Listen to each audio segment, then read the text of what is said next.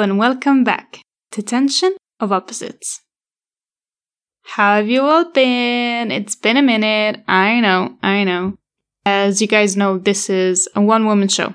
When life happens in the meantime, work, exams, and so on, it's not as easy as just outsourcing it to someone.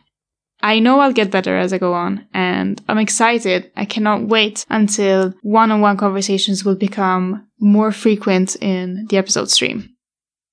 As I told you guys in the beginning, the whole idea of this podcast is conversations with people who have had an impact on my life, an excuse to bring them around, an excuse to chat about things which are a bit more unconventional. And with the series, the different series that are going to be carried out, I want to be able to tell my story my way, but at the same time, I always wanted to be followed by one person that has had the biggest impact on me in that specific experience and is still a huge part of my life. I knew from the very beginning that this was going to be the first person that I wanted to interview. Because in a way, he is the reason why I'm able to express myself in this way.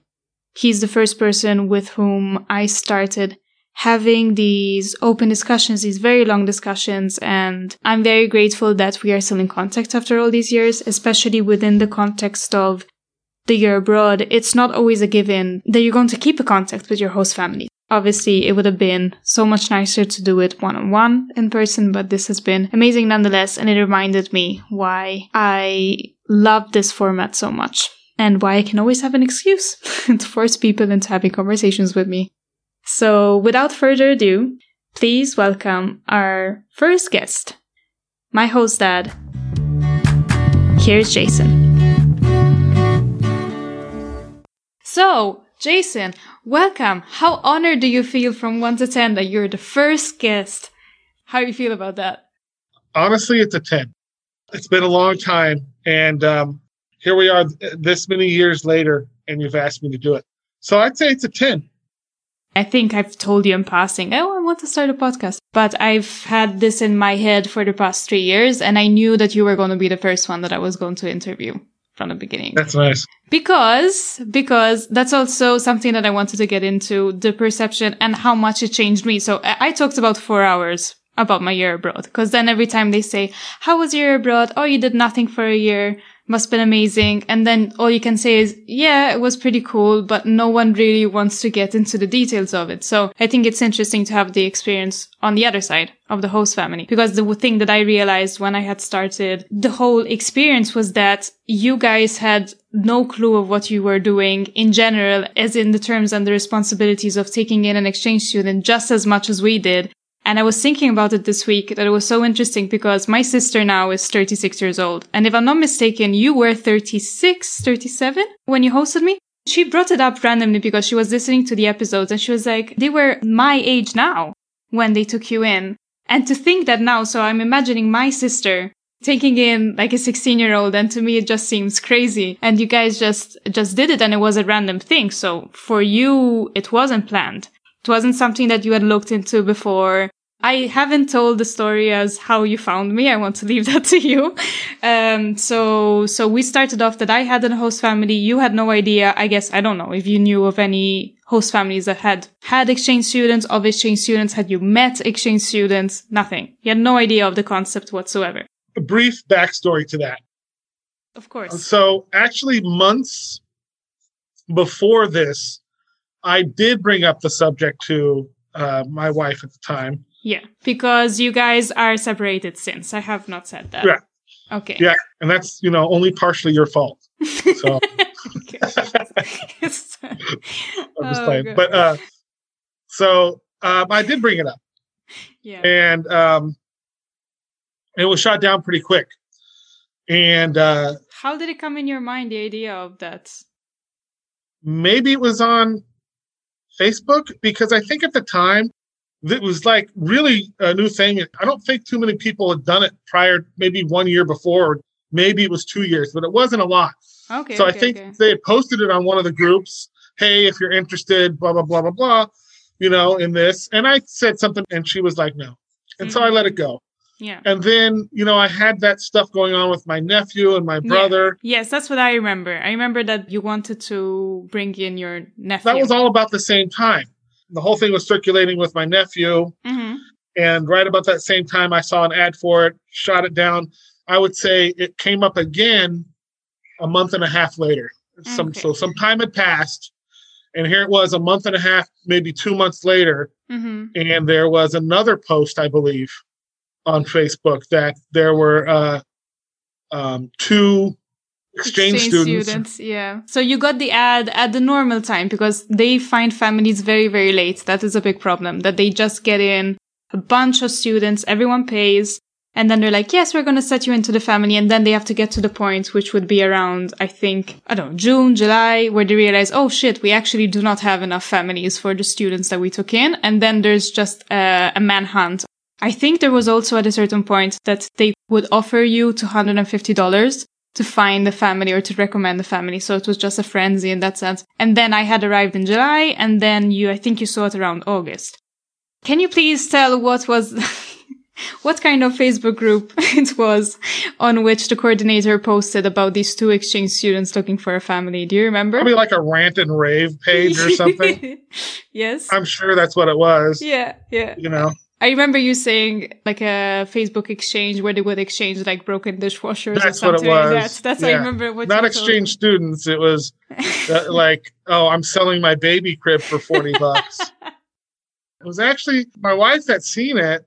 And I think that us not doing what I wanted to do, I just Mhm. felt that need to to do that, you know, with somebody. Um, Yeah. Mainly my nephew, I think, but I think it caused a little, not a rift, but it was there. It was like, you know, it was shot down. And I think Yeah. she picked up on that. And so she said something, hey, look at this, and showed it to me. And she goes, you know, do you want to, do you want to give him a call? Mhm. And um, I was like, yeah, let's do that. Because this is what I think as well, Elena, is that having lived in two different places with my mother Mm, and my father as a child, Yeah. I learned, um, and you know, this is not against any parent or anything like that, but one offered me more stability and security than the other. hmm And if if I could do anything, I knew I could do that. Yeah. You know, I could offer a safe and secure, somewhat stable household to somebody, and really, hopefully, that alone was a, a foundation to their experience. And then, you know, if we were able to enrich it from there, Mhm. wonderful. But I knew I could provide at least some comfort and security to somebody. Mm-mm. Do you feel comfortable sharing a bit of your backstory, like where you're from a little bit or what your family situation is? Or Well, I'm fairly comfortable with about anything. so you are from originally from California? Yep. Your parents had separate. I don't know. I don't remember if they were actually properly. They were never together. They were never together. Yeah. Oh, once. so you have siblings a bit here and there, and they're you're all based in California mainly. And then when did you move to Arizona? I don't remember. 99. 99. I did not know that she had written on a Facebook group, that kind of Facebook group of all things. I think my mom would have been really disgusted by Yeah, that. it was kind of weird, you know? Yeah, and I remember feeling so bad because there was only one family that had expressed this interest, and you you do remember the family of the German exchange student, maybe not. Anyways, they were from a girl that was in our school as well, and they had created like a profile where they said what they were looking for in their ideal student. And they were saying, we are very active. We like doing a lot of sports. We like doing this. We like playing soccer. And I just remember being there, just like sinking in my chair, like, I'm not gonna get this family because I'm not an active person. I remember feeling so like shit. And then I had gone with my coordinator to see the house. Yeah, I remember that. My house. Yeah, yes, yes, yes. The first experience that me and the German girl had was quite traumatizing to begin Mhm. with, you know? We had also seen the house together afterwards.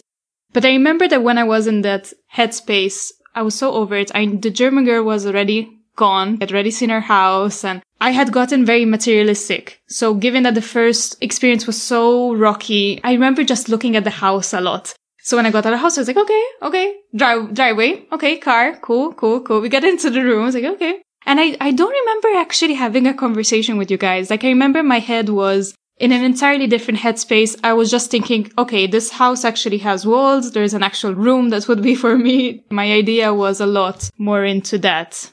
My memory of that first meeting you, you were very much in, you were sc- in scope out mode.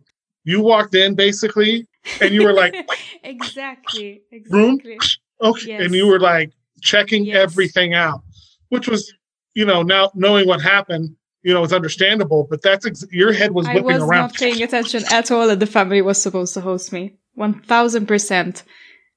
And I feel bad about Yeah. that because I think, God, I didn't even give it that. But then on the other hand, I knew that I had no choice. Like I, I wouldn't have had a say. If she thought that you guys were good for me, I would have been in that family. So for me, the only, the only power that I had an agency would be like, okay, let me check right now if there's something that is not good, maybe with the room, something that I don't have to stay calling out later. And I didn't have a good relationship with her. And I remember that you were very talkative, but I do remember that the host mom was a bit more quiet. That's the extent of what I remember. Like my, my head was all into, there's an actual house, there's a couch. Cool. The space is cool. Great. Um, so that was pretty much it. And I think I got in pretty quickly after that. It was pretty quick. They wanted to get rid of me very quickly.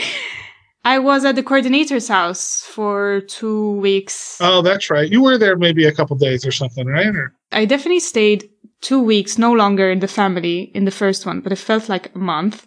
And then there was this weird mid period because then the coordinator also had the Swedish exchange student come and there was an overlap. Must have been, yeah, beginning of August, more or less. And I remember you picking me up. That's the first day, the first, first day. I don't know if you remember that.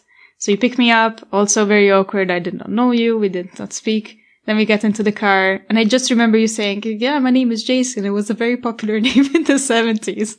That's the first thing that you Yeah. said. I was still super shy and I spoke a little, little bit and then you said, wow, your English is really good. I was like, "Uh, well, yes. You thought obviously that my Yeah. English would have been crap because I didn't speak. You did not know what I sounded like. I think mainly you and the coordinator spoke that first day. I did not say much. Well, I didn't expect too much from you. You're 15, 16, whatever, you know. But I think we had a beautiful, we had a great time that evening. I think we spoke and had, went outside and had some Mhm, nice mhm. conversation. No, I do remember that. I don't know how she sold it to you in a sense. That's what I would be curious in understanding. Like when when you reached out to her and you'd be like, "Yes, we would be interested. What would this entail?" Did she speak about I don't know what the whole concept of the exchange year is of exchanging cultures, or did she just say, "There's a kid that needs a, a roof and a place to stay. That's it." I'm going to be honest, I don't remember how that was presented to us. I remember, I think she had said some stuff that I was rather shocked by. Like, you don't have to, you know, they get their own food and they, Yep, yep, yep. yep. they, uh, just all this other stuff. And I just thought it was Mm-mm. kind of odd that I would take in a child and then, and then not treat them like one. I mean, you know what I'm saying? I'm like, you're a teenager, it's different, but I'm saying not, not just kind of put you into the fold, you know, because that was weird to me. It should Um, be. I, I wanted to help take care of you a little bit, you know? And that's not something that was expected. I do remember that. Like, with the first family, we had to buy our groceries, and then me and the German girl got pissed because the kids were eating her stuff. Like, bastards. But it's true. It's, uh, if you're you're bringing someone in, it is awkward. Especially, I don't have any parental, any kind of representation. You're supposed to be my family. Then they romanticize this whole aspect of it's supposed to be the best moments of you guys' life, and it's gonna be like you're part of the family, you're part of the family, you're part of the family, and then I have to pay for my own groceries Right. in my head, if That you don't have really the financial possibility to take a student in, it wouldn't make sense to take a student in. Then don't, Then do, don't it. do it. So that's why I wanted to know, like, if she Yeah. ever kind of told you what the expectations were from a student. But I did kind of figure out that, yeah, there wasn't that much to think. Yeah, there wasn't a whole bunch, you know? I wasn't exactly vetted. Yes, which is a very wrong thing, especially after the first Yeah. So in your head, it was more about there's someone who needs a place to stay. We have the possibility to help out. Let's help her out. Yeah, I wanted to provide a place to stay for uh, a child, a, a young person. Yeah. So then you pick me up that day. We have the long drive home. And then I remember, yes, that we go get, I think it was Subway because what else was it if it wasn't Subway? We pass by Subway. We get sandwiches Yeah. for dinner and then we get into the, the house. And I remember you saying, I have a good feeling about this. And I said, yes, me too. And that was the beginning of our, of our thing. And that's when we started speaking the most, actually. When we were at night before going to sleep, we would like watch something and then we would just be speaking in the backyard about stuff. And that's when we started talking. We talked mainly, it was me and you in the beginning. So I tried explaining, especially in the beginning, I didn't see that much of the host mom because remember, she was working, she was working long shifts. Then when she came back, she had the baby. And also, I did not really understand if she was on board because as you said, I do remember you saying it even when I had just gotten there that she was the one that actually brought this thing back up. But then when I got into the family, I do remember thinking that I did not really know if I was included in that. At least this was my perception at the time. I felt like I was just a collateral that was just there, but there wasn't really an interest in, so tell us about you. Like there was no kind of trying to get to know me. And then the babies were babies. So yes, I mean, of course, the eldest was a bit more interested, but as much you were interested in a new toy. I did feel a bit mystical, like a toy in the beginning, that I was just this presence that was like, oh yeah, there's this person from this other country. now she lives with yeah. us. Well, there was a, a, novelty to it, you know. Of course, it was new, and the, you're a new person from another country, and especially for Matea, what was she? Probably eight. Yeah, yeah. So so yeah. cute, yes, yes. I kind of preferred that though. Like I do remember thinking, God, I really don't want to be in a family with people my age, because what if I don't like them? Then it's gonna be a problem. So for me, it turned out great. Yeah. Like I was happy. Yeah, I wanted a big sister, someone. I wanted somebody that was doing something, doing something good, like you were for Matea, to be like to model a bit. You know, she was already a good girl. Don't get me wrong, but you know, you fit all the molds that I was hoping mm-hmm. to get. To be honest with you, you were super independent. Like you didn't need mm-hmm. me for anything other than, you know, the ride to school yeah. or, you know, but you weren't like rebelling either. So we would do things together. I could take you somewhere. I could cook for you, whatever. You know, like I thought you fit really nice. No, me too. Yeah. I thought it was pretty no, good. Many times I thought, my God, imagine if I had gotten into the other family and they were like, let's go play sports. Ah, no, that would not work out for me. We were like, what's on Netflix? exactly. That was mainly that. What's on Netflix tonight? What are we going to cook? What are we going to buy? Uh, yeah. We also managed to develop a relationship because we spent so much time together. You would take us to school, you would pick us up, we would go grocery shopping. You had more flexible hours that allowed you to be more present into the house. Whereas yeah. she obviously had so much, like really long shifts and it was crazy in the beginning. So I didn't see much of her as well. But I did notice that because that was the opposite of my family dynamic.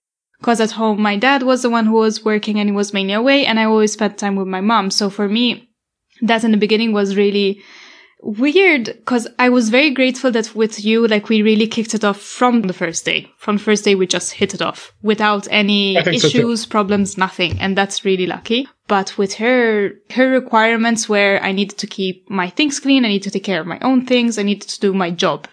And that's what I picked up in the beginning, and that's what I tried to do mainly. Like I remember this this first time that I cleaned really, really hard the bathroom and she got in and she was really impressed. I was like, yes, okay, now I know what I need to do. But I also I was very much into the high school environment, so I cared until a certain extent. But I was very scared about what you were saying, the fact of having liberty or not, because when we were at the coordinator's house, you remember that, no? I had the picture that I showed you with the chores categorized by person and stuff. I, I'm so sad that I lost that picture because we used to take that out at least once every six months uh, and talk about that. I did not know what to expect from you guys, but you were very smart in that sense. Well, tell me more about that. in the sense that you just said, I don't know what I need to do with you. So let's just play it by the ear. Do what you need to do. If we have problems, then we'll tackle it one issue at a time. That was your thing. She's like, you do whatever you want to do. I couldn't really do much anyways. I didn't have a car, so still I had to rely heavily on someone.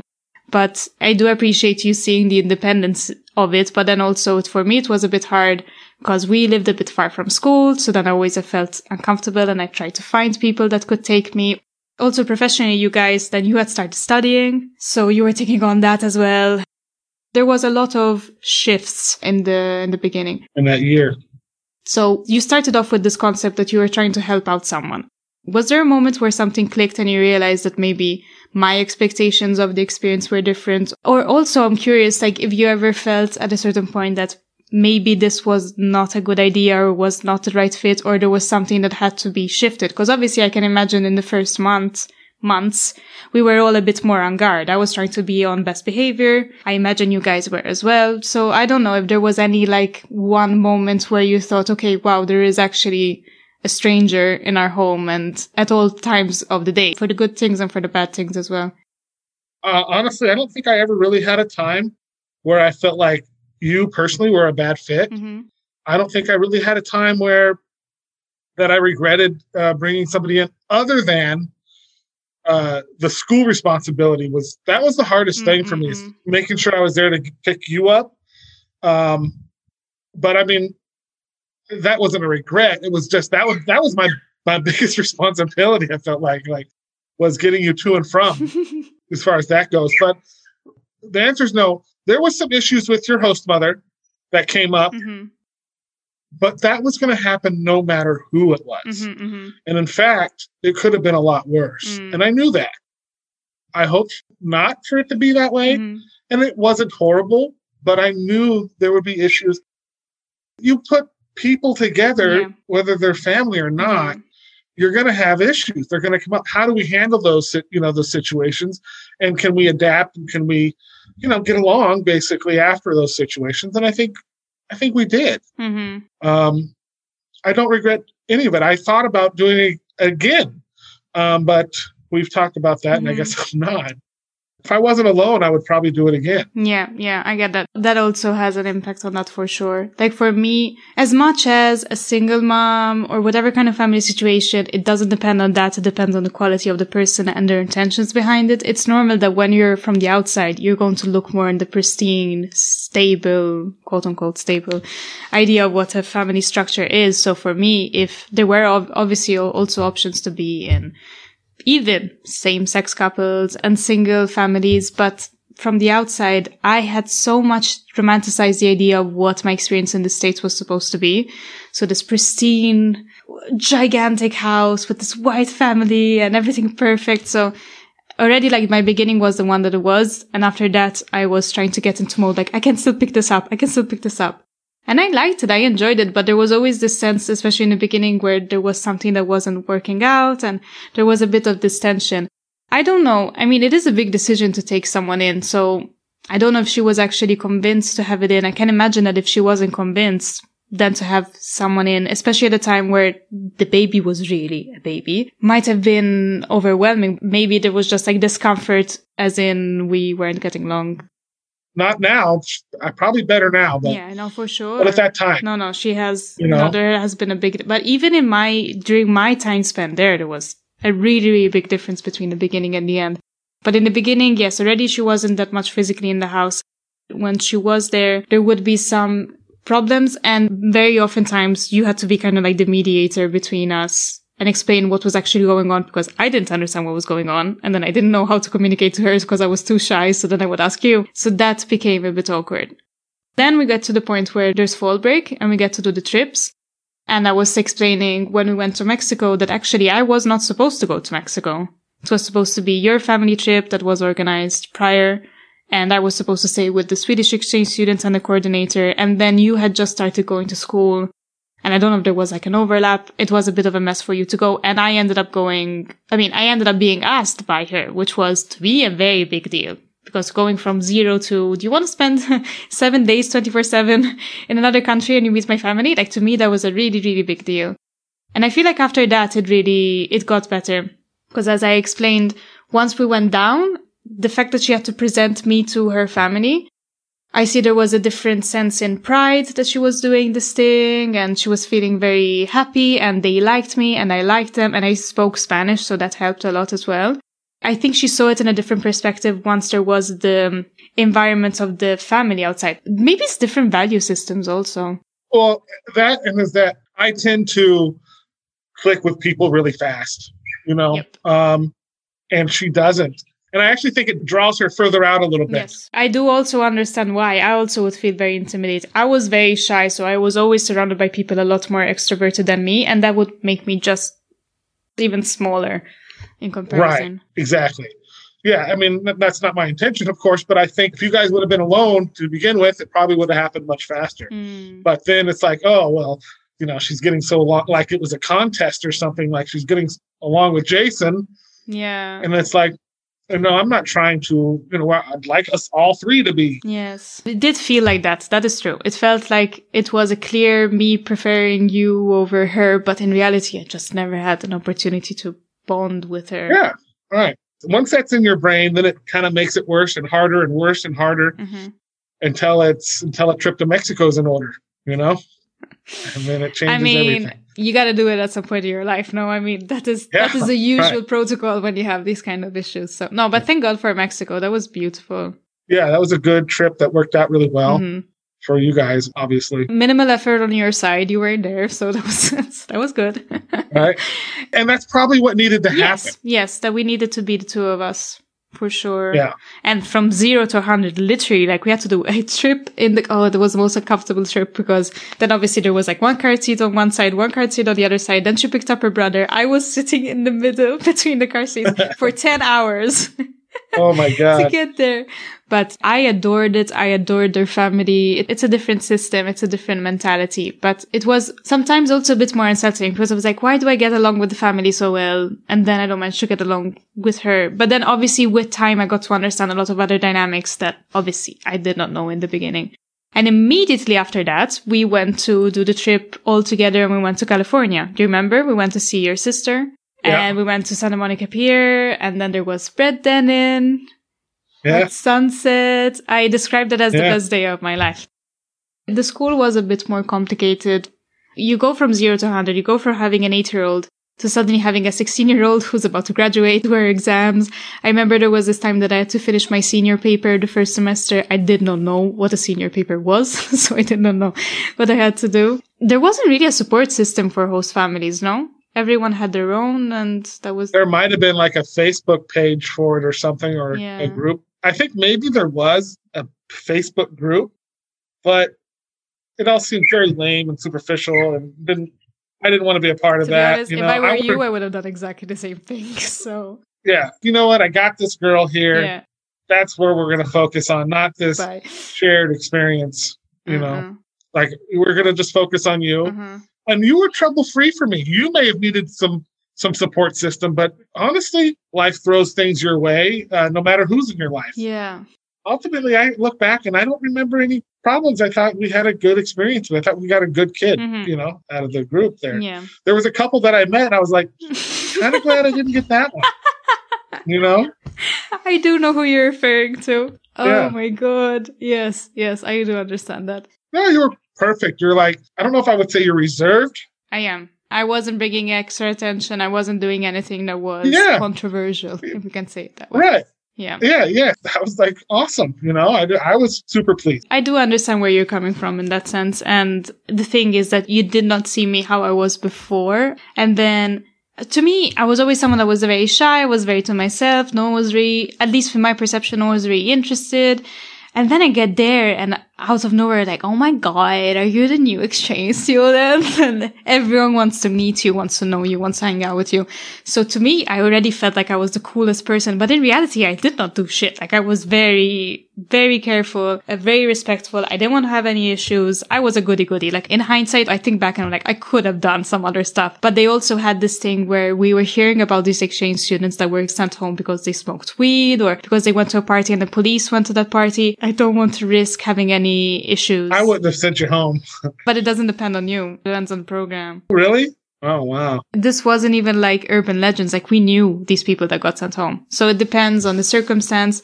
And then the police busts in for everything there. It's so annoying. Like if I knew that it was like more than X amount of people, I knew that the police was going to go. So then I said, okay, so I, can, I cannot do that. And then I felt very overwhelmed because our way of partying and going out is very normal and chill because we're around alcohol all the time.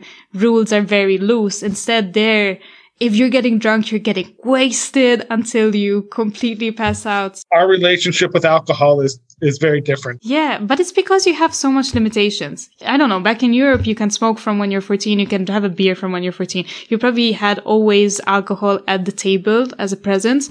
And if you're around it all the time, you don't feel that I am doing something that is so prohibited. Taboo. Yeah, Yeah. So I think it has the exact opposite. So I don't know why you guys do it. But anyways, there is this episode that I remember. I don't know if this clicked for you, but I had the impression that then, then it clicked for you that it was more than just having a roof over my head and going to school, that it was a matter of being part of the experience and, and understanding the American culture and all that nice stuff.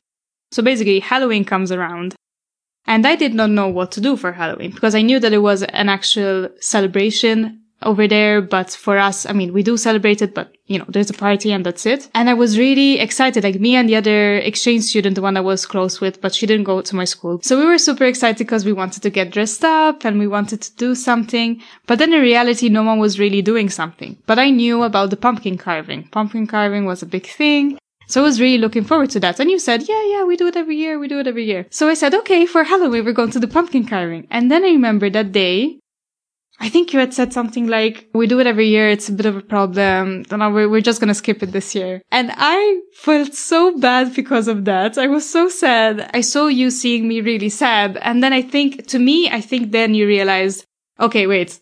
Okay, now it's, it's, it's, it's a bit more of a big deal than that. Like it's not just a thing that she can catch next year because she's not going to be here next year. Well, I can tell you what I was thinking in, in that, um, you know, Halloween, at least to me, mm-hmm uh, Halloween, the whole trick or treating thing is is to a certain age, yeah. right? So let's say it's ten. I don't know. Um, and the pumpkin carving thing is probably about that same time. Uh, teenagers, generally speaking, will probably go to a party. Mm-hmm. Yeah. You know, a friend's party yeah. and, and, a costume party. Yeah. And so when we weren't doing it, you know, for Matea, for whatever reason that year, I don't remember what was going on. We didn't think that it would have any impact yeah. on you, you know, because you wouldn't that's not a cool thing but, but it's not something you had experienced before yes. and that's when i realized okay I, I get it. But at the time i was thinking you know she's more of the age to do this. And you're absolutely right because i remember me and my friend being like we want to dress up and we want to go trick-or-treating. She already had a boyfriend at the time. We were telling him and he was like what what do you want to do? so then we ended yeah. up dressing up only me and her. And then we went to, uh, to the movies. But it was so funny because for us, we thought that that's just something that everybody did. In Europe, it's this quirky thing that if you want to really celebrate Halloween, you do all these little things. We did not know that that wasn't the thing that the cool kids did. In fact, they all had like this huge, gigantic party. The police went to that party. Like I already knew that that was going to happen, so I didn't go. Yeah. In hindsight, I should have took you trick or treating with Matea just behind. This was the first flag moment that you realized that maybe there was something a bit more different. And I, I saw that you were changing a bit in attitude also for like the first big events. Like I had my first 18th birthday party and you started taking pictures and there was the first homecoming and all these little bits and pieces of parties there. Did it ever dawn on you there a different thing like, oh God, there's actually this kid. She's starting to do all these things or excitement on that part? Cause I know for your daughter, like I also mention it that I also felt a bit pressured in that sense because you were very adamant about that in the beginning. It was a lot of, I really want Matea to have a model, someone that she can, she can look up to, that she had, I think in your idea, a, a higher thing to, like higher ambition in that sense like something else to aim for outside of the context of the town that she lived in. I do understand yeah. where you were coming from, yeah. but I remember yeah. in the beginning I was a bit, I was like, oh, okay, okay, stakes are high. I didn't mean to do that. I know, I know, I know. But um, but as far as your your first question, um, sometimes I would have to be reminded. You know, mm-hmm. not like you would come up and remind me, but things would remind me. Mm-hmm. Is that um, I have to be mindful of of your experience to a certain extent. Mm-hmm um, uh, there could be there could be a length of time where I'm just going through life and we're just you know providing food and and whatever you know. But yeah, I would have to be reminded sometimes you know like um, that I want to try to give you the the best experience that we can on certain on certain things if that makes sense. Yes, so. yes, yes. Was there ever maybe more pressure on your guys' side? Because I know that we did a lot of trips. And I was super grateful about that. We, I did a really a lot of trips when I was there was that something that you would normally do? The road trips or was something that maybe you had scaled up a little bit to be able to spend time together? Because as you say from yeah well, i think we yeah. scaled it up a little bit. Yeah yeah yeah. On our day to day you were either in school or you were working. Same thing for the host mom. Kids were at school.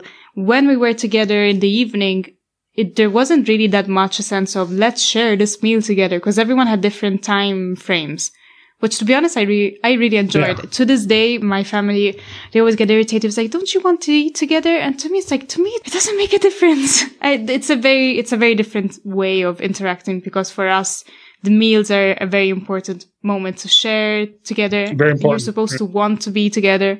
And for me, that experience also allowed me to be a lot more independent in that sense and do my own thing. That's when I got a bit more independent.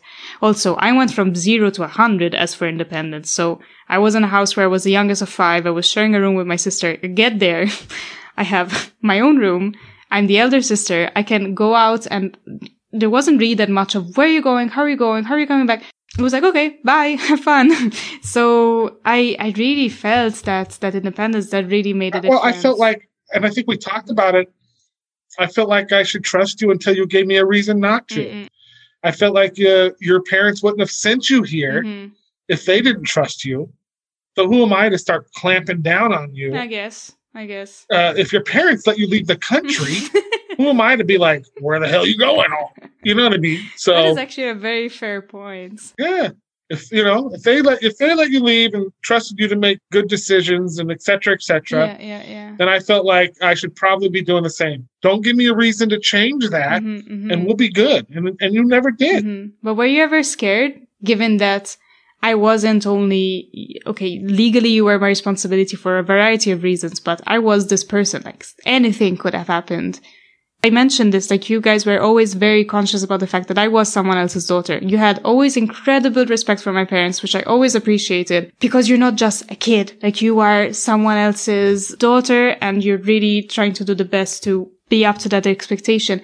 But I don't know. I try to put myself in your shoes or imagining my sister doing that that is a lot of responsibility. Like when you're a teenager, anything can happen and you really don't understand how dangerous it is, whatever you're getting into. How bad things can go. Like and everyone is so young yeah. and everyone is driving and, you know, sometimes drinking and driving and. Yeah. I don't, I would be scared to think about that. I don't know. I, well, I mean, it is scary. Who, nobody wants to have something happen to anybody, but, yeah. um, I, I did, I put a lot of trust in you, I think. Mm-hmm. No, you really um, I think maybe, I mean, looking back, I think that, uh, you know, maybe it's your accent. It sounds really super uh, uh, educated. And uh, I was like, shit, she probably knows better than I do. So uh, I just put a lot of trust in you. And, and um, I don't know, I think it was, I think it was right. Yes. I, you know, you didn't seem like you were a crazy girl to me. And um, I don't know, it just felt okay. Mm-hmm. You know what I mean? Mm-hmm. Was there a confrontation as to decisions in, in that sense? Also with the host mom and so on? If there were any specific decisions or mainly the stuff was dealt by you and then if she was there, she was made part of it. I never understood that. Cause I mean, mainly I talk to you about things. Can I do this? Can I do that? Can I go to this party, that party? Yeah. But would anything be like after her approval or in general? I think I pretty much took the helm. Uh-uh-uh. I think I pretty much took the helm on it. If she had something to say, she could address it. Mm-hmm. I don't think she generally did mm-hmm. anything, especially anything outside the house. Yeah. Maybe inside. Uh, I can't remember anything being brought up specifically. Mm-hmm. I'm kind of loose, uh, you know. I really am. With now, Matea's hitting a certain age. She does good in school. She's a good kid. Then I'm going to give her some room to do her thing a little bit to a certain extent. I mean, you know, I want to know where she's at, mm-hmm. of course, but um, how I felt like I was handling you at the time was, you know, you're doing things right. So why wouldn't you be doing them right outside the home? Does that make sense? Yeah, yeah. I don't know if it's actually accurate as an estimation. I, I don't know have either. No idea. But yes, I don't know what other frame of reference you could have. And then also, it was the first time that you were doing this. All the other host families was the first time that they were doing this.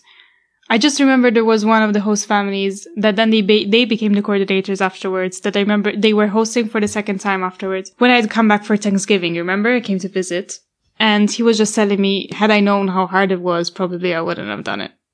This was at the end of the first exchange experience. Right. And you know, they, they were two guys. They had other two guys the environment yeah. seemed super chill. They could do whatever they wanted. Like it, it seemed very okay.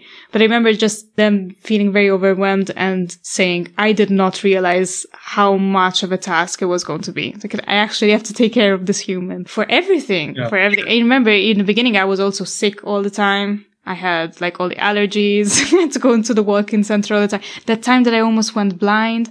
Oh, wasn't that beautiful? Jesus. I, what happened there? Yes, what was I'll that? tell the story because I did not tell the story before. So one of the beautiful byproducts of the first host family was this thing that I wore contact lenses and she told me right. and I was daily contact lenses. And she told me, no, if you just buy the liquids, the ones to keep them hydrated, you can wear a daily contact lens for more than one day.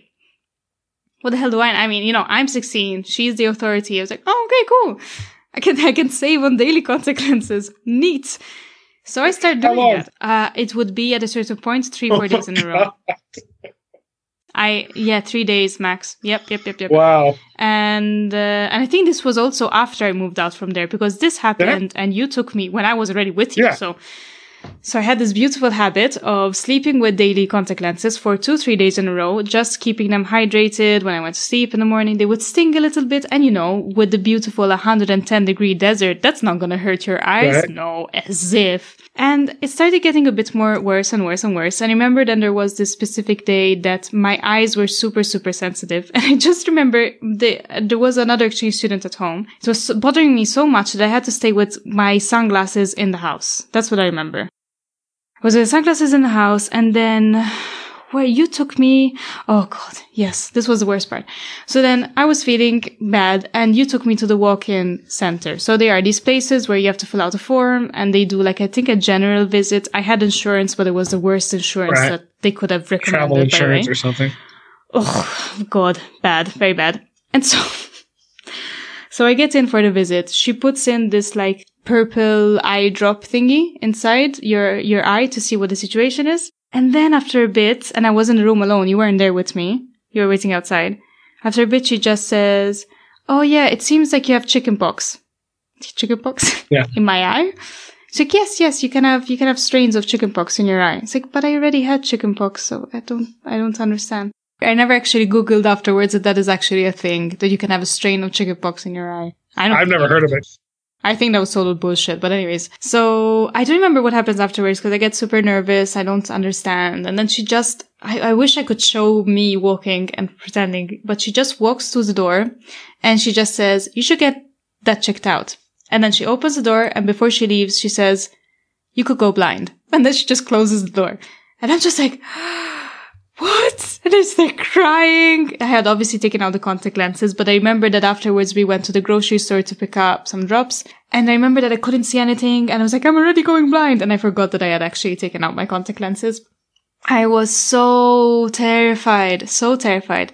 And then afterwards, he had to take me to an actual doctor. And then we went and he said that I had scratched my cornea really bad and that I was risking a cornea transplant. I was not allowed to wear contact lenses anymore because the weather is so dry that that was making it so much worse. So then for the rest of the year, either I did not wear at all glasses and I just guessed what I was doing with my So, life. did you tell him there? Oh, well, I'm wearing them five days in a row. I did tell him. No, no, no, I did tell So him. then he was like, okay, that makes sense. That's what's happening. Yeah, yeah, yeah. no shit, Sherlock. Uh, no, I think I told him at this point. But then I also told him, an adult told me that I could do this. I mean, I d- would have never done that on my own. She told me this, and then my friend, she told me that her brother also used to do that, that he used to wear the monthly ones for more than a month. But she didn't used to say they used to sleep with them. I then took it a step further and I actually slept with the contact lenses because I felt like God. I felt like, why do I need eye surgery? I can actually just wear contact lenses and I can see like a normal person. I think to this day, this is the dumbest thing I've ever done in my life. But he told me, yes, it was a close call. You risk cornea transplant. You need to wear glasses for the rest of the year. You're not allowed to wear contact lenses, which then I think I always did. I also wore them for my graduation, which I hated because I hated wearing glasses. Then when I went back home, actually, I did an eye visit and I told the whole story and he said, no, you didn't risk it. Obviously, that's not something you need to do, but you did not scratch it that bad. So I feel like Americans tend to always make it much bigger. And also the bill was very expensive to go to that guy. My God. Oh, that was, that was a nice reckoning with American health insurance. That was a horrible experience. And I had insurance, but still I had to pay in full and then ask for the stuff back, which took months to get back. Okay. So we went past um, uh, Halloween. So the next big one would be Thanksgiving. Yes. Have you have you talked about that? Because I feel like Thanksgiving left an impression on you. I adored it. I'm telling you, I took four hours. I pretty much, I covered everything I had to cover on my side. Okay. So basically, when we got there, the coordinator showed us this chart of what our year abroad was supposed to look like, mood wise. You arrive and you have the honeymoon period where everything is amazing, everybody loves you, blah, blah, blah, everything is perfect. And then you have the culture shock where it's just like plummet, full plummet. And then after the culture shock, there's a crisis. So culture shock is just that unsettling of, oh, I actually have to stay in this place for a year. And then the crisis is complete ballistic. So the honeymoon period, I think for me, it's until fall break. That's how I categorize it. Fall break was perfection. I thought we were still on it. Don't get too ahead of yourself. There's been a lot of years in the meantime too. Cool down. No, I'm kidding. But I mean, for me, the holidays were a very hard period. It was beautiful until Thanksgiving. Thanksgiving, I had never witnessed it before. You had your mom come, your sister. There was a family sense to it, which I thought was really nice. And also I love the fact that it was a holiday, but it wasn't a celebration of any one person, not even of Jesus. so like there was no presents that you had to give to each other. It was just like, let's eat till we cannot lift a finger and watch movies all day. To me, yeah. that was a dream of a holiday. Yeah. I was very shocked because in my family and in general in the culture back home, you don't speak so openly about your feelings. Instead, in the States, everything is immediately, I love you, man. And then you did the let's take turns around the table to say what we're grateful for. And everyone was actually saying things. Like if you were to propose that back at home, they would laugh in your face and be like, what are you talking about? So then when everybody did that, it was so nice and so wholesome to have such an open discussion and dialogue with even people that you don't know that much. And then it got to my turn and then even you guys were saying, so grateful to have Elena. I was like, ah, it is my favorite holiday the the historical premises of it is quite shit, but but but historical premises aside, yeah. the celebration of it is so it's a it's a get together without any other expectations around it. So I really I really loved it. But for me, the holidays were really hard. Yeah. Like Christmas was really bad, but it's normal. You know, with your family, things weren't they were different. There was no religious uh, celebration around Christmas. So Christmas was basically only we're going to give gifts to each other. Whereas in my family, it's a very Catholic family. It's all around having the mass and the specific kind of things that you eat on specific kind of days because it is according to the tradition of it. Yeah, we don't do that. I actually, I think I also asked to go to mass. I, I was happy that I didn't have to go to mass anymore, but I had asked to go to mass for Christmas because to me it felt very, very, it was unsettling that I had no rituals that I was used to for that experience.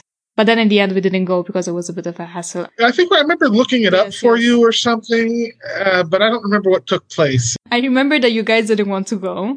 And that Matea was interested in going because she didn't know what she thought it was cool. So I was like, okay, let's go together. I think I was like, have Heidi take you. Exactly, exactly. And then I think in the end, nobody wanted to drive us because it was a midnight mass of all things. So you were like, no, fine. So that's how it yeah. went. And luckily, we did not go because we felt sick the next day. You didn't. No way, you did. We all felt sick the following day. I don't know if you remember that. Oh uh, god! Vaguely. We had a Christmas dinner, and then afterwards, I don't know what what it was, but we got some sort of food poisoning. Me, you, Paul, Janice, and we. Yes, we really? all felt sick. Or not immediately, like we opened presents on Christmas morning, but then the rest of the day we were sick, all of us. So to me, it wasn't a lovely memory, unfortunately, of that my family had called me and I burst out crying. I was so sad. And they said that at that time it was a very delicate moment for your psyche also. Like, so they say your family cannot go visit you. You cannot go visit them because everything is so delicate that if something doesn't go, then you're, it, you're broken. Like then you want to go back home. So I was very conscious about that. A lot of things were happening at the same time. So I was feeling very uncomfortable about that. For me, the crisis starts more or less from when we put up the tree, specifically from when we put up the tree, because that day you guys had had a really, really big fight to the point that you guys had stormed out, both of you. You had went separate ways. I stayed home with the kids and then you came back and then you were like, okay, let's, let's put a tree. And I was like, what the fuck? Huh? What? what do you mean? Let's put up a tree. Well, we probably talked yes, over yes, the phone yes, and stuff. But you had, I think you had like stormed separate ways and then you had but you had done the whole confrontation on your own. So we did not know what had happened. And then you just came back and to me, as I was saying, it seems like anything that was sold was sold with an action. So let's go out to dinner. Let's do this activity together. So for you, doing the tree was, okay, we move past it. Let's go on. But I didn't move past it because I didn't know what had happened. And it was a very big fight. And I remember that. So for me, my crisis started pretty much that day. I don't want to do it to make anyone feel guilty, but I just remember very specifically when these phases started. And to me, it started that day when I realized, oh wow, I'm actually spending Christmas here and I'm not gonna go back home. And that was, yeah, I, until, until my parents came. Until my parents came, I was pretty much in that groggy mood. I wasn't actually studying as well. So I was getting some B's and I think one C. And I thought, no, come on, this is not possible. This is the American system. I should have all the A's. And all the other ones were getting higher grades. And then when my parents came, I was in a very, you remember, I was so excited when my parents were supposed to come. How did you feel about that? About yeah. meeting the people who birthed this person who now was in your house? I was a little nervous to meet them, even though I'm an adult. Sometimes when I felt like I always felt like uh, like I'm the child or something, uh, especially mm-hmm. back then. But I was excited to meet them. I don't know. I wanted to come across that I I was responsible or whatever. You know, I wanted to make a good impression. Mm-hmm. I guess. I, I was excited to meet them and take them places, and I figured you could probably use it, and they could. I know they yeah. needed it you know what I mean? Like obviously they they came mm-hmm, down for mm-hmm. it. And we went so, to Grand Canyon together. Went to the Grand Canyon. Such a nice day. Yeah. I remember my mom, she was like, everything is so big here. We only stayed a few days and then we did our own trip. And, and I tell this story, which to me marks the end of the crisis period. You need to tell me the name of this person. So when I went to Vegas with my mom and my dad, then I stayed with my mom and you arranged for someone to pick me up from Vegas and bring me down. I don't know if you remember. It was a woman. That's all I remember. And I remember that I was miserable. I never felt so broken and my mom was leaving me and I said, okay, it's, it's over. It's over. They said that it would make you or break you. For me, it's the end. It was the first time that I ever thought I actually want to go back home. Like I was so sad because it, it was such a short trip when they came. And I had already in my head the idea of what my movie moment was supposed to be. This person will drive me down. I will just look out the window and cry for an hour and a half. And in reality, then I meet this really wonderful lady that just very gently starts asking some questions. And she's like, Oh, I'm so sorry. I can understand. And we end up talking for the entire hour and a half. And so by the time I get back home, I was ready. I was like, okay, this is the second part, is the second act. I'm ready to go. And it's all because of this person it was one of those instances where you're like, oh, this, this is what I like about Americans, that you can share these intimate moments and it doesn't necessarily have to be this legitimacy around, I know you, you're a member of the family. Any two people can share this. I really am so grateful to this person, but I don't know who she is. So if you remember her, please let her know that. Wow. I don't, I can't remember to be honest with you. That was a long time ago. And she, and she went to pick you up. Why couldn't I do it? Because you're not a good person. I don't know. yeah. I think I just found her. I met her randomly. Because you're a lousy father. I don't know. I really don't know why you didn't pick me up. I guess you couldn't because either school or the kids or, you know, I think it was maybe one of your employees. I'll find out. I'll ask her. This would be very interesting because there's a whole extensive part where I speak only about this. So she would be pleased to know about that. So yes, I don't even think I told you this, this, this encounter that happened. I think once I came in, I was like, okay, mode, mode on.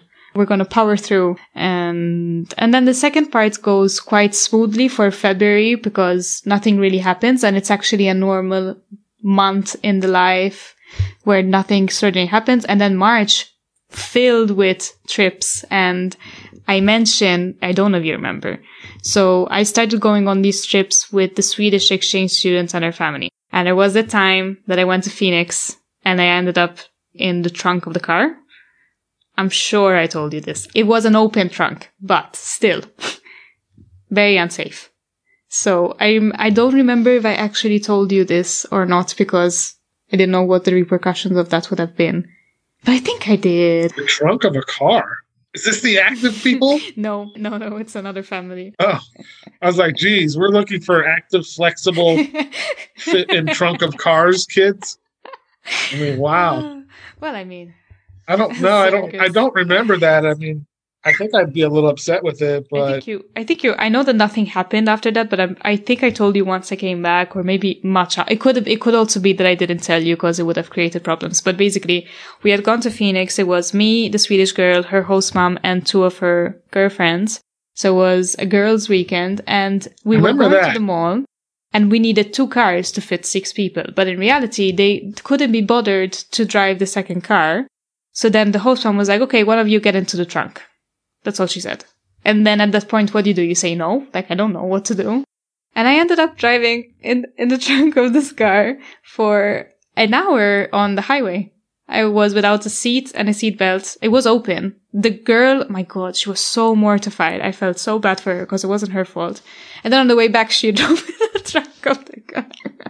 wow. yeah. Maybe I did not tell you then. I don't know. Probably I didn't. Yeah, because I didn't want to create any trouble.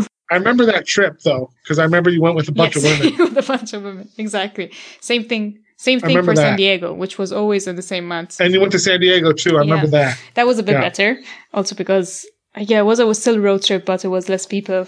Because you had a I had a seatbelt. seatbelt and I had a seat.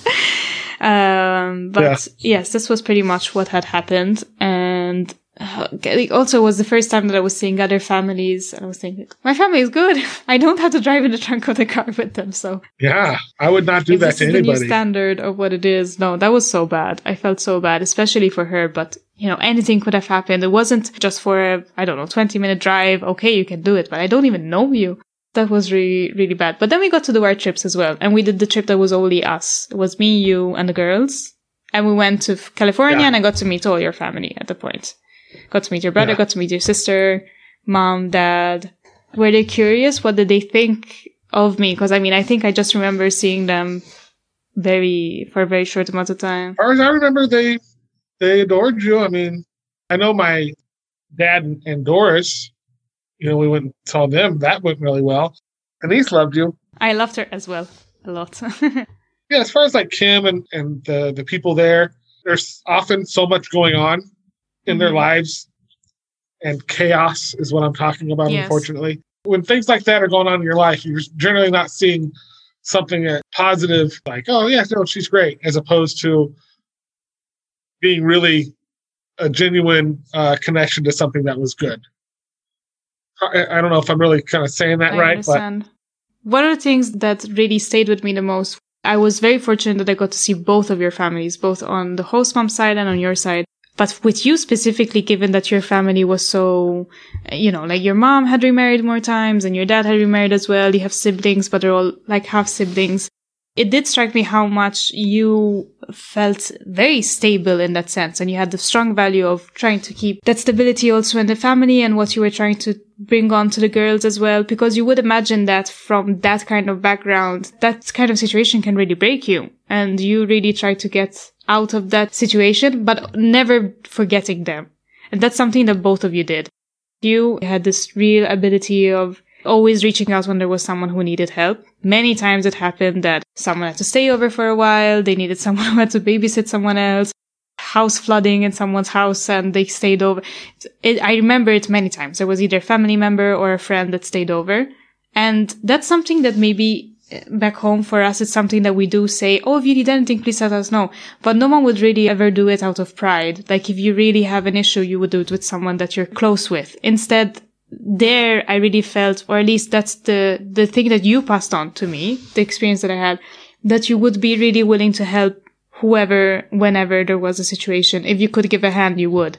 And that's always something that I admired of you guys. It was never something that was going to put in question. Like someone needs help, okay, done. Someone needs to stay over, they're going to stay over. Period. So that's beautiful. that's how I feel. You know, somebody hungry, you Mhm. feed them. Someone needs a roof, you can give it to them. I mean, you know, you're not going to let people just live off you, but uh, I'm willing, certainly willing to try to give somebody a leg up or or temporary stay or Mhm. whatever. Yeah. Is this something that was passed on from your background or in spite of your background? No, I think my mother. Um, when you don't have a lot, it's easier to share it. Mm-mm-mm. and you're with other people that don't have a lot. And so, you know, you kind of build when you're poor, you build these communities together with people that you you know, in order to survive, and I say that Mhm. loosely survive, but you know, in order to be comfortable, you share with what you have because those same people do it for Mhm. you, I think. And I think, um, you know, I think that's probably where I got that. When you're poor, you come over, you, you got to go to your neighbor's house. We're baking a cake, but can I borrow a cup of Mhm. sugar? you know what I mean? Like, we need sugar, we need Mhm. flour. I need a cup. You got any eggs? And you, you're like, yes, I have them today because you may have them tomorrow. Okay. And um, and that's just kind of how you do that when you when you don't you have a living lot. more with your mom or with your dad when you were growing up? I did both, but early on it was more my mom. So, you know, she would give the shirt off of her Mhm. back, you know. And most of my family's like that. I'm not saying my dad or Doris Mhm. wouldn't, but you know, the mentality there is and I got some of that as well, is um, you know, you really have to take care of yourself Mhm. first. And it's true. You know what I mean? Like you have to be number one and then you can help out Mhm. other people. Um, whereas when you're when you don't have nothing, it's nothing to share. It doesn't take much. It's just kind of a mentality. I do think that we we reason in that other sense instead that we need to take care of ourselves first. But I think also culturally for us, you would feel also too embarrassed to even ask, so you wouldn't. So the idea is if you need anything, please let me know. There's a lot of courtesy of how you need to present yourself or what the appearance is. But then in reality, you would be such an inconvenience if you actually were to ask, if you actually needed help, that nobody really does it. And if they have to do it, it's always, you know, like with the tail between their legs, you know? It's a different experience for sure. So there was like a strong sense of community from where you were from. Yeah. But do you think like you wanted to move away from that because you also wanted to remove yourself from that kind of environment? Like, do you wish that you lived closer to your family? You're not that far, but you know what I mean. It's still quite Far a long enough. drive to get to them. Yeah. I don't go Yeah. very often, so I had to move. I was um wasn't doing anything. Mm-mm. And uh, headed towards a lot of trouble, probably. And my sister, who I was staying with, Kim, and this is the exact same mentality. We share that mentality. Uh, but unfortunately, I think that Kim was doing it to a point of detriment to herself Yeah. until finally she said, Jason, you got to go. Hey, and you got to go, and you got to go. And that was the best thing that ever happened to me was when she said, you got to go. And then so I had to go take off and do and do something. But yeah, see, she has that same mentality. We just kind of grew up like that. But sometimes that becomes very dysfunctional. You know what I mean? Uh, you can't take care of somebody, and somebody shouldn't be taken care of all the time. You know, it's, it's unhealthy for Mhm. both. But if you could take those things in in chunks, you know, and apply them to certain situations, I think it's appropriate. Uh, anyways, I was kicked out, had to go somewhere, wound up in Arizona. I had an uncle here who told my mom there's lots of jobs, and he's talking about the casinos at the time. Sure. Send them out here. And so that's what happened. You ever think about going back? No. I know a lot of people here. I've established myself fairly well here. Why work another five years somewhere else trying to meet all the great people that I know Mm-mm-mm. And do that I do all over remember though when I was there, there was a moment where you were thinking about going to Phoenix. Though I do remember that that you kind of wanted to level up. I think that somebody was offering me a Yeah, job. yeah, Is that yeah. right? Somebody was offering me a job. I think my friend was talking about an opportunity there Mhm. for me. So, I mean, don't get me wrong. I've considered moving, but I've never seriously, seriously, super considered it. I remember you talking about the town being like, ah, this is a place where people move, and they say, okay, I'm gonna just stay here for one, two years so I can stabilize, and then they just end up living there for the rest of their lives. Well, yeah, I think it's a it's a place where people start their careers, yeah, I right? mean, it's cheap. So, like, if you're a teacher, chances are you go to a place like this and you put in your three years. So now you got experience and you start looking for places that are looking for teachers with experience now, you know, and wherever that may be. Well, now you got that experience, you've done it three or four years, and uh, you can move out. So, whatever that is, teacher or whatever the Mhm. career is, this is a place where you can start your career as a Mhm. young person and then, you know, get the experience you need and then you take off to where you Mhm. want to go. But if you meet somebody and have a family and start putting down roots, it gets difficult to leave. Mm. And that anywhere Yeah. you go. Do you feel like there is a sense of community that can be growing in that place as much as this one? Because I mean, it's relatively a very young town. So you, there isn't that much history around it like there is in general west of the states, especially compared to Europe. For, for us, everything is like, oh, you guys are babies. Everything is new. And you guys are moving out, moving around a lot. That's part of the culture. Like every time I would go to the school, sometimes they would mistake me for just another regular student because in general, everyone is always moving around again and again and again. It's hard when you have to always move places to actually put down roots, as you were saying. Yeah, I grew up like that. We moved mm-hmm. around a lot. And what you're seeing probably, aside from people moving because of jobs and stuff like that, what you're probably seeing is is families that are kind of dysfunctional and um, are having problems staying in the places that they are because they're maybe alcoholics and they're getting kicked out or they're not making they're losing their job so they got to start over somewhere. Uh, and that tends to make people kind of bounce around a little bit because you can't really you're not stable enough to, to survive in one place for very long without effing mm-hmm. that up. Uh, and that's kind of loosely what what what childhood was like. I, I don't want to i'm not saying that about my mom per se but she was we were moving around a lot. We would you know we would um, oh you know she'd meet somebody and um, put a lot of trust and hope in them. And uh, so here we go. We're moving in with them, and they they're going across the country. Or not across. It was always up and down California, and we'd follow them because um, because she was in love and thought that this this was going to be the one that took care of us like a dad, mm-hmm. you know. And uh, so it was just a lot of dysfunction. We we did a lot of moving around because of it. So when I hear about people doing that, I generally tend to think it's because they're they're unable to function for a very long time in one place without effing it up. I get that.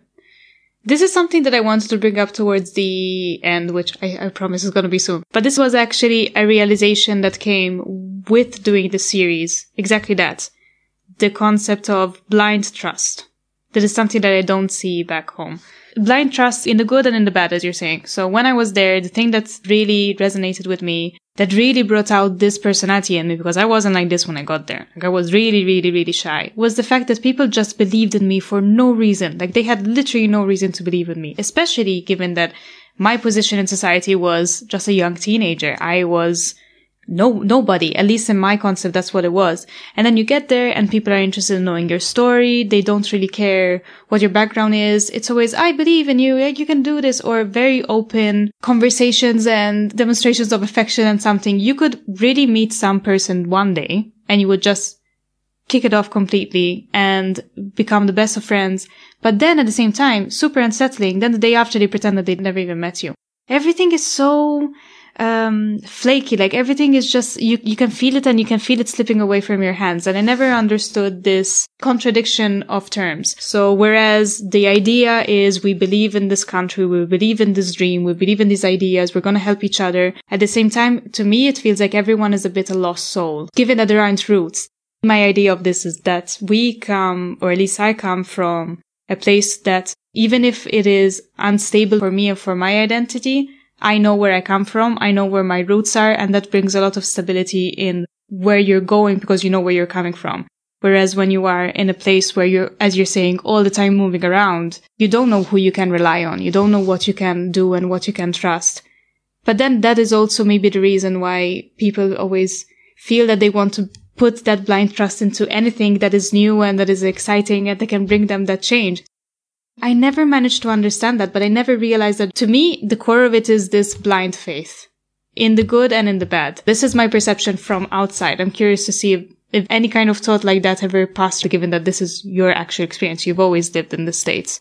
Yeah, this is, it's too normal for me to say, to have a different perspective. I mean, being kind and open, and uh, even if it's phony, which it sometimes is yeah. with people, it's American, you know? Yes you know, walking by and smiling at people as you walk and how you doing? Yeah. Good morning, yeah. good afternoon, tipping your hat to them or whatever it may be.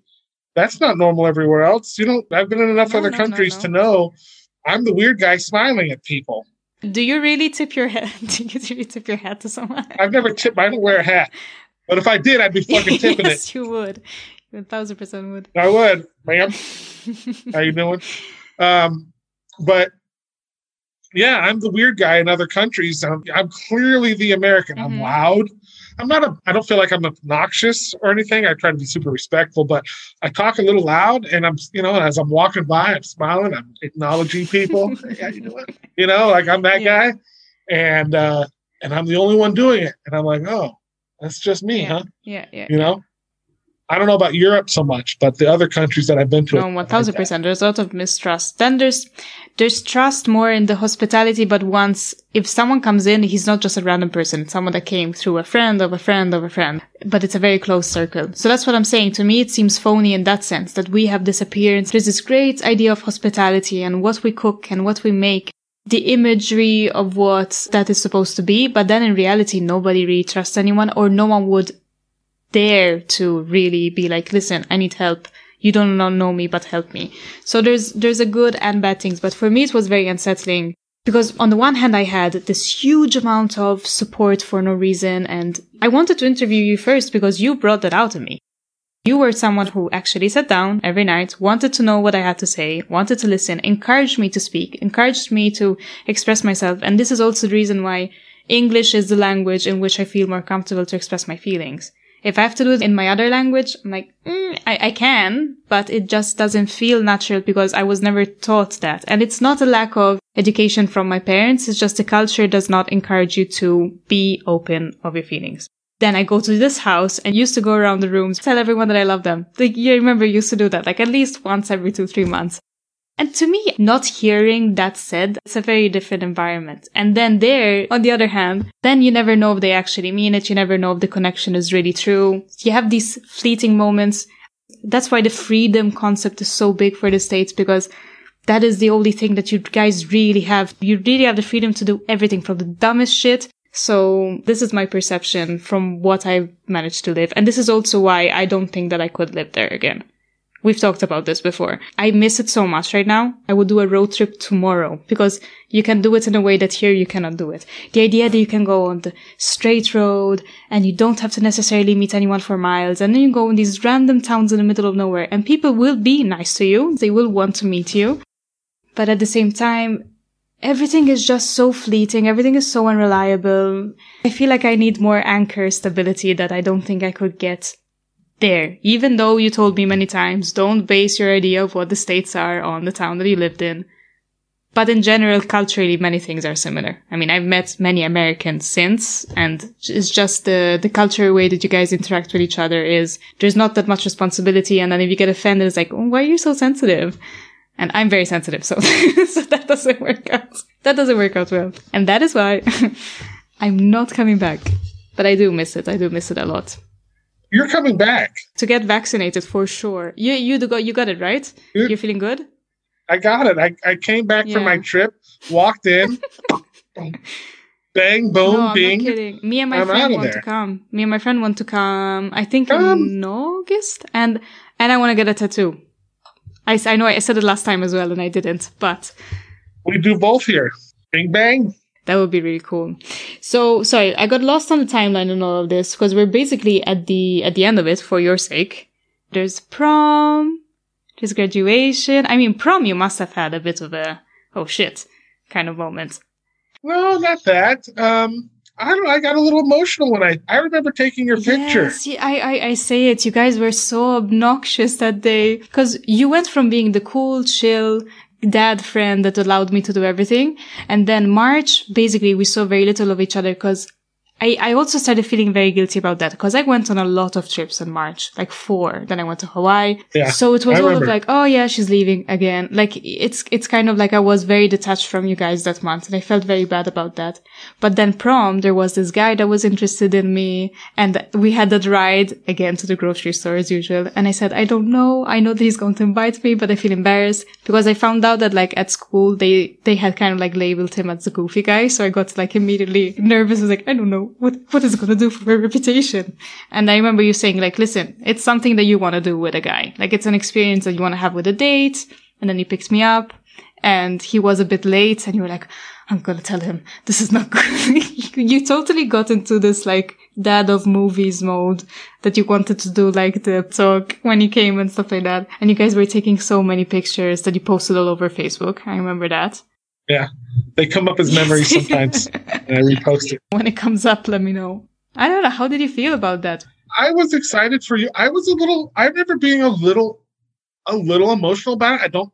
Right now, I can't pinpoint exactly why, but I think I was excited for you because at some point I remember thinking, I remember you telling me that your high school experience, and I'm not talking about the home, but the high school experience was going pretty well, I thought, right?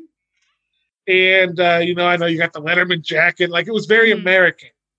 And so was this prom. And so I remember thinking, and maybe this is a little, uh, a little cocky or not cocky, maybe it's a little, I don't know what the word is, but I remember being happy uh, at prom because I was like, you know what, I'm super pleased that she's getting this, and I, here I am helping.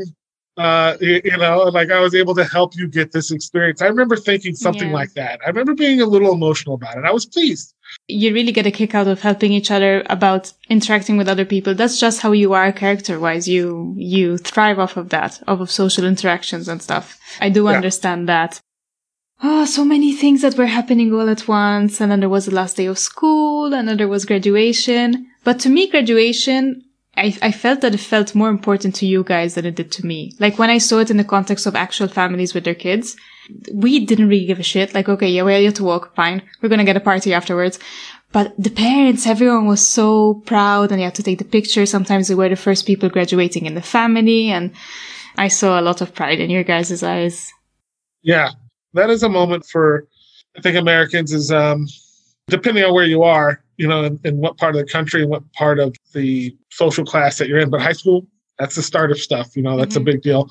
We're happy when our kids graduate high school and move on to bigger and better things. It means a lot. It means they're it's not just high school. It's they're 18 or will be. They're moving on. They're moving out. They're growing up. It's a bittersweet thing. And so I think graduation represents Mhm. all of that. You know, it's like the beginning of the end, so to speak, of being Of at home. responsibilities. Fuck yes. Boop boop. And then I think for you, we realized it was it was coming to an end. it sneaks up on you, doesn't it? Because in the beginning you're like, oh, Yeah, we have so does. much time. Yeah. It's going to be fine. And then after Christmas, Yeah. it goes real. Then she takes four trips and we don't ever see her. It's true though. I really, I mean, that month I was really, really bad. Cause then you guys never really said, but I think like towards the end you were kind of, are you going to be here for dinner? Well, we didn't want to stop you from going Mhm. places, you know, like we didn't want, we didn't want to hold you back. I do see that it was a bit annoying because I wasn't physically even in the house for most, for March.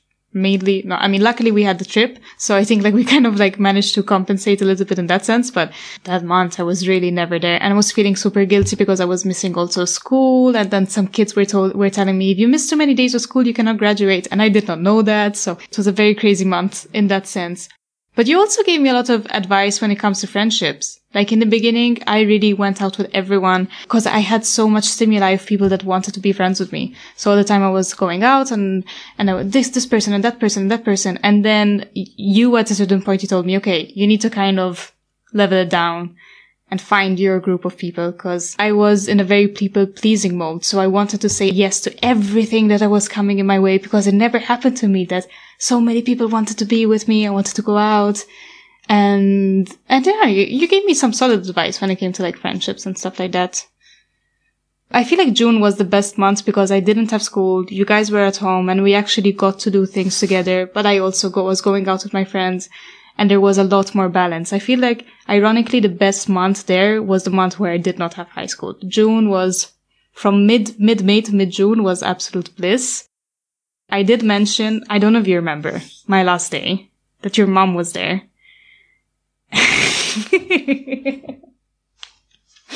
I had to. Yep. I had to. I need. I, you know how honest I am, so I had to say that there was a little bit of a diplomatic incident that day. Cause that's so funny. Cause that you guys weren't even at home, so there was a whole mess of me going to my friend's house. Yeah. The stumbling block that day. But luckily, we were able to flatten that out. I was just so pissed because I was like, okay, you can be bad at me, but I'm going tomorrow. Could you have kept it to yourself for one day? I would have left and you would never see me again. I know. I remember. Listen, that's just it. Just takes one little thing and it mm-hmm. happens. It just happens. But where do you find the strength to kind of like then go go on with it like nothing has happened? I'm not speaking about your mom specifically. This happens a lot. In the good things and the bad things, you guys are always there for each other. You guys are always going to stick for each other. I know many families and many messed up situations where someone would just be like, listen, for my energy and for my sake and for my family, I need to detach myself from you and I need to remove myself and I need to keep my distance. Whereas you guys, at least you specifically, you always left the door open if someone needed to come, if there was someone who needed help. But where do you find the mental strength for that if maybe you don't get, I'm not going to say reward because it sounds bad, but in the short term, it doesn't seem well worth it? Uh, because I'm a long term thinker sometimes. And um, I've heard too many stories. Like, I, it's always amazed me to hear uh, as a child or as a teenager or even a young man, hear somebody say, I haven't spoken to my sister in 15 years. We don't talk. And I would think to myself, I couldn't imagine anything, anything. I mean, there is a few things, but for the most part, that I wouldn't speak to somebody in my family that I love so much for 15 years and not be willing to reconcile.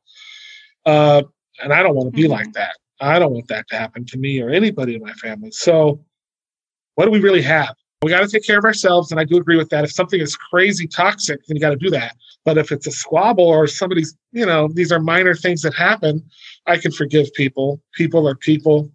People make mistakes. People will always make those mistakes, probably. And um, at the end of the day, you know, me being close to somebody or having them love me and me, love, that relationship's important to me, I guess, at the end of the day. Mm-hmm. You know, I don't want to not like anybody for 10 years. I don't know. I think I have too much pride. It depends on the situation, but sometimes I would think that I would have too much pride to want to be the first person, the bigger person, the one who tries to mediate, the one who tries to come and help. So bravo. And I have no pride. no, no, I'm just joking. I have lots of pride, but uh, not in that sense, though. Um, you know, I take pride in that I can um, put those defenses down or or whatever and, and put them mm-hmm. to the mm-hmm. side. I take pride in that. So um, not everybody can do it or is willing to mm-hmm. do it. And I am most of the time. I can get upset for things very shortly and, you know, and just realize at the end of the day, it really means mm-hmm. nothing and get over it. I can get over stuff pretty quick. Do you feel like having an external person that was there for like specific moments with of the family, like this fight or meeting your family or knowing certain situations in your family background, in the mom's family background, do you think that changed the perception on things in a sense? Or there was never a discomfort in being that open and that vulnerable with someone that you didn't know? No, no. Anytime that there's somebody external, especially in a family setting, especially in a dysfunctional family setting or whatever, you're always hyper aware of that. And, you know, it could make you see things in a different way, you know, or maybe in a more realistic way where you, but uh, so yeah, no, I think that that happens anytime there's an outsider. So it's not an outsider, but an outside person to that to that dynamic mm-hmm. that's going on. And if you are self-aware or whatever, then you're aware of that. So yes, the answer is yes. Is that I'm aware of that, and it kind of makes things more come to light. But at the same time, when you love people you just you just go with that flow and and hope that uh, the other people see what you see in them. I appreciated the fact that you never, at least this was my perception, that you never thought that I was going to judge. There was trust that was given by both you and the mom of this is the situations that we have, because also she had her background. But there was never a, I, I need to keep this a yeah. secret from you because something might happen. And there was always a trust of, in some way or another, you would understand. Cause I could have even not understood. I was 16. I was very privileged. I've never seen different families with different social situations, family situations. So for me, it could have been a shock, but for some reason, it never was. Because even when we went to Mexico, I saw certain aspects of certain parts of the family that I had never seen before. But I think that's maybe what made me who I am today as well, that I was accustomed to those things. And I'm very grateful that I got to see those parts as well. Not all the blitz and the glamour. For me, it was, especially in the beginning, was the opposite of that. But that's why to me it's important to talk about even the bad parts, especially about the bad parts, because then the idea is romanticized of, oh, you had a year, you did nothing. It was a year of your life, that's it. I cannot express how much this year changed me. And I think the family was the first one that saw how much it opened me up and it forced me to take responsibility for some things. I couldn't just hide behind the fact that I was young and I was 16. Like sometimes I would screw up and I had to say, listen, okay, I'm sorry. I didn't do that right. And that's it. Because in the beginning, I was trying to preserve this image that I was creating of myself and um, that doesn't last. Did you realize that I was actually going to leave when I left? Because I feel like nobody really did. I remember Matea had to come with us to the airport and she didn't want to because she wanted to go to her friend to go to the pool. And I felt so bad about that. It was so sad. Oh. Uh, and we just ended up going, the two of I know she didn't realize what was going on, of course, but um, we ended up going only the two of us to the airport. Like, do you realize that that was like the last? Because that's a long drive to get to the airport. Well, I mean, and say goodbye. I knew you were leaving, but it, it did it did kind of sneak up on you. Uh, and I don't remember what was going on. I felt like I had a couple something going on. I don't remember what though. I don't remember anyone being particularly present. I felt distracted, and I can't remember what was going on. Yes, yes, yes, yes. Me too, but I don't remember for. Yeah, what. I don't remember for what either. I'll be honest with you. That kind of came up on us all of a sudden. It seemed like, oh, you know, I'm leaving in three days or two days or whatever. It's like, fuck. I guess so. Yeah. Mm-hmm. Um, and but I remember, I don't remember what it was, but I remember feeling disconnected. But I look back on the experience very fondly. I'm pretty pleased on how it all worked out. I think overall it wasn't perfect, but I think you are too, because you know you keep coming back. we must have something, something must have been okay. Things changed a lot, but I mean, it must have hit you guys like that. I was actually not there. I wanted to, I wanted the baby girl to, to remember me. I was so scared that she was going to forget me. I'm pretty sure that she did, to be honest, for a year or so. Yeah, yeah. but now she refers to you as her sister. It's funny. Yeah, it's hard to keep in contact because they're still both relatively so young. And and Matea's on social media that I don't even use. Yeah. I can't reach out to her. It's like, sorry, only by iMessage. It's like, Matea, I live in another I live in another continent. You know how expensive that would be to actually yeah. text you? Now, your daughter is my age when I was there. Wow. That's crazy. It's crazy. Seeing it in that perspective, do you think, like, do you realize some things that maybe you would have done differently with me? You know what? Maybe, maybe I would have kept a tighter grip on you a little bit uh, when I think about it that way.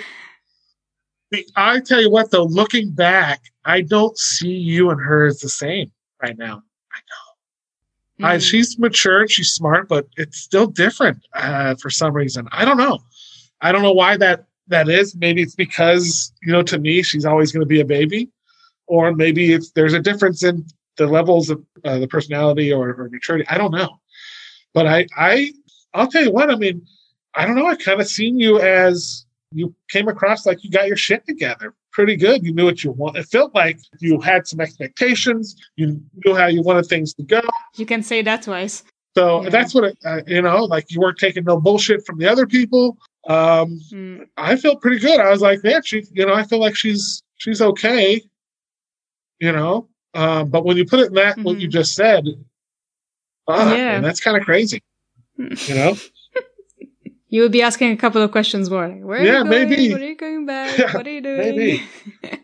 I don't know. I had a lot of. I just put a. I put a lot of trust out there. I think it worked out, and, yes. and uh, maybe another student wouldn't have done as well, you know, as you did. Maybe, maybe. You know, so yeah, maybe it was just the chemistry that works out well, and I'm not sure. To me, this is also like a very formal way of saying thank you this happened in a very random way. The idea of what hosting an exchange student was very different from what it actually was, but we still managed to balance it out in a way that, that you know, everyone, everyone was happy at the end of it. We didn't have to necessarily do all things together all the time. Even the fact that it wasn't family moments together. It was like, no, we want to dedicate the time that we have together on family trips, on going out to dinner, things that were more mindful and present in that specific yeah. moment, more practical, which is the way that I still operate now. But I don't know. To me, like, it was very important for me to ask you first because I, I hold you accountable for creating this person that is asking you these questions right now. Well, that's very nice.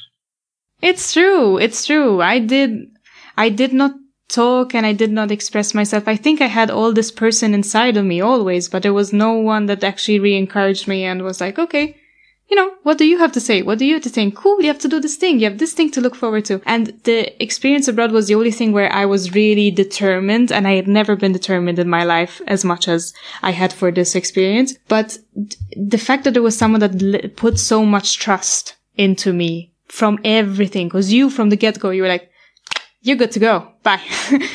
That's really, that really had an impact on me. I don't know if this is bad parenting. Maybe it was a bit, no, I'm kidding, I'm kidding. But you know, it felt um, right and it worked out. It felt right. It's really, really felt yeah. right.